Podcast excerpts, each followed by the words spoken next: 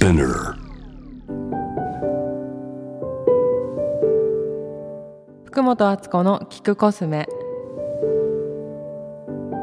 こんにちは福本敦子です。今年も一年聞いてくださりありがとうございました。2022年はたくさんいろんなゲストの方に来ていただいたんですよ。あのバナナさんとか吉本バナナさんとか平野咲子さんとか平野レミさんとか藤原しおりさんも出ていただきましたけれども今年ちょっと自分の本の執筆とかそのお仕事があったのでゲストはちょっと減って私の一人のトークが多かったんですけどみんなどんな気持ちで聞いてくれていましたか？声が好きだっていう風に言ってくれる方が多いのでなんかそれすごい私は嬉しいです。まあ、コメントで日本語の勉強のために聞いてくださってるとかあの作業しながら聞いてますっていう方がいらっしゃって本当に嬉しく思っています。でゲストは少なかったんですけれどもその中でもバービーさんが来てくれました。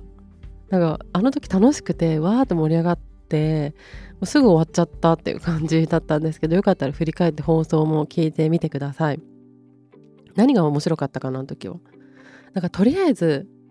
パワーって感じですよね。って言ってバービーさんもパワーですよね。ってなってただ2人でパワーっていう 言葉を言い合う瞬間があった気がしてなんか面白かったです。あと季節の変わり目にやってくる漢方家杉本角郎さんとの会も準レギュラーと言われている角郎さんとのお話もありました。エイジングケアの話とか私もすごく興味があったのであのまた遡って聞いてみてください。1年って年単位で見ると結構パワーがあるなっていうふうに思います。1年って1年っていうと短い気がするんですけどみんなもどうですか、えっと、1年って結構状況変わったりとかしていませんか？で来年の今頃どうなってるかちょっとわからないですけど1年っていうものに込められてるその流れっていうか時間の重さってすごいなと思うので1年をどういうふうに使うかって考えて私も生活していきたいなと思ってます。ビリー・アイリッシュが GQ ジャパンっていう YouTube のチャンネルでやっている1年前の私と同じインタビューに答えるっていうシリーズがあるんですよ。 Same Interview って日本語にも訳されているものがあるんですけど毎年10月18日に行っているインタビューシリーズでこれすごい面白くて2018年から2023年まであって 本当にこの彼女がティーンエイジャーの時からやってるので、まあ、その態度も違いますし最初はなんかもっとこうクールな感じなんだけどどんどんその間にグラミー取ったりとかすごい大ヒットしてるのも、えーと、間に含まれているんですけどその人の変化のね1年ごとってすごい面白くてこれ多分どの人がやってもなんかいろんな変化が見れるんじゃないかなって思います。よかったらあの見てみてください。全く違うあの人に1年でなってたりとかするのでそういうことも起こるんじゃないでしょうか。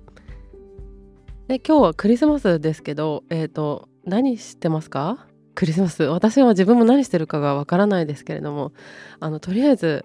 前に話したプレゼントがもらえるのかどうかって毎年緊張していた子供時代を抜けられて最高です。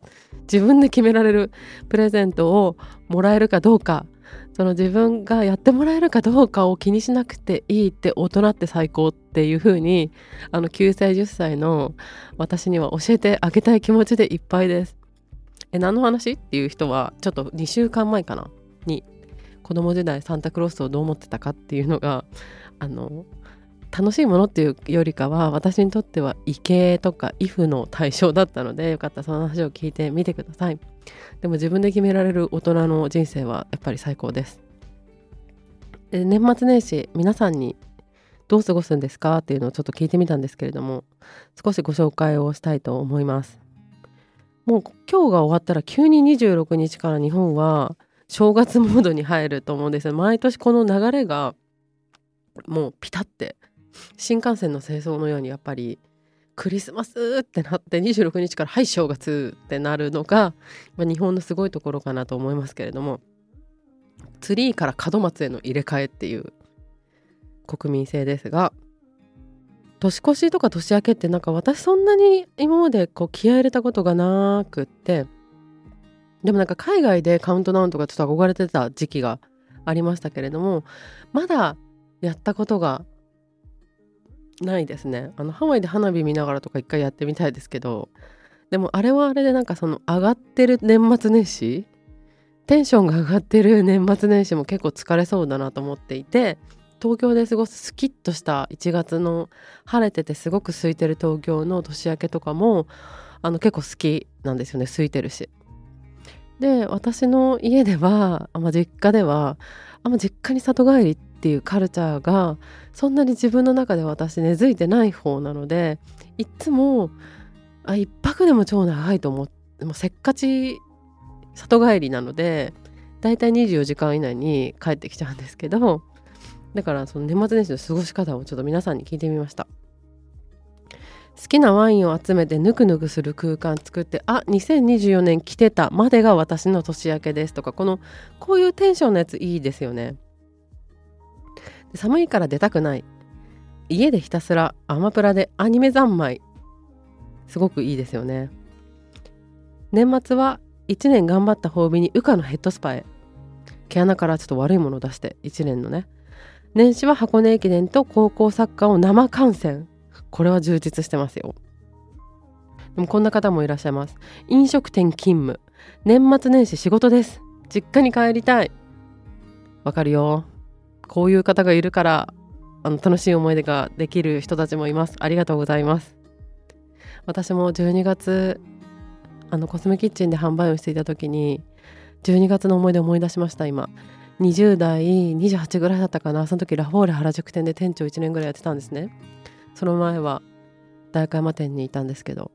でこの時期ってめちゃくちゃ人のギフトをラッピングするんですよ。ラッピングどうしますか？この中から選んでくださいっていうのが始まって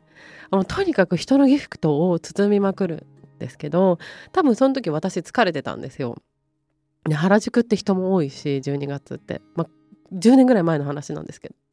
で人のプレゼントを包みすぎてすごい悔しくなってきちゃったのね。なんで私はここで人のプレゼントをずっと包んでるんだと思ってもう来年こそはその締め作業しながら 来年はもう一つも人のプレゼントなんか包まないってあの話をもう冗談ですよあのスタッフの人にしていたら本当に年明けにちょっと本社で働きませんかっていうふうに あの当時の上司の人から呼び出されて言われて私結構あの時本気で誓っちゃったからこういうふうになったんだって思ったのを覚えております。やっぱ自分がね疲れてるとサービスってできなかったりとかするのであのお便りくださった方たくさんお風呂に入って体を癒してください。そんな時はコスメをぜひ参考にしてください。あと羨ましいやつ一つ紹介しますね。アラフィフで同じ独身の女友達と大好きなタイ料理を食べて飲んだくれてホテルで年越しします。これすいません。ちょっと一番ついていきたいんですけど。フリー。フィールフリープラン。羨ましいですね。っていう感じですがあとお正月だけお花屋さんでアルバイトするっていう方もいらっしゃいました。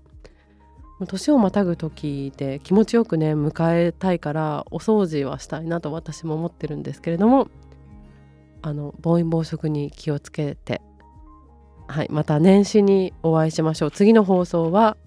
1月1日1月1日の元旦がなんとクリスマスと元旦をいただけてるんですよね。あのあの月曜日に。通勤しないよっていう方でもあの忘れずにぜひ聞きに来てください。今年も本当に1年ありがとうございました。福本敦子でした。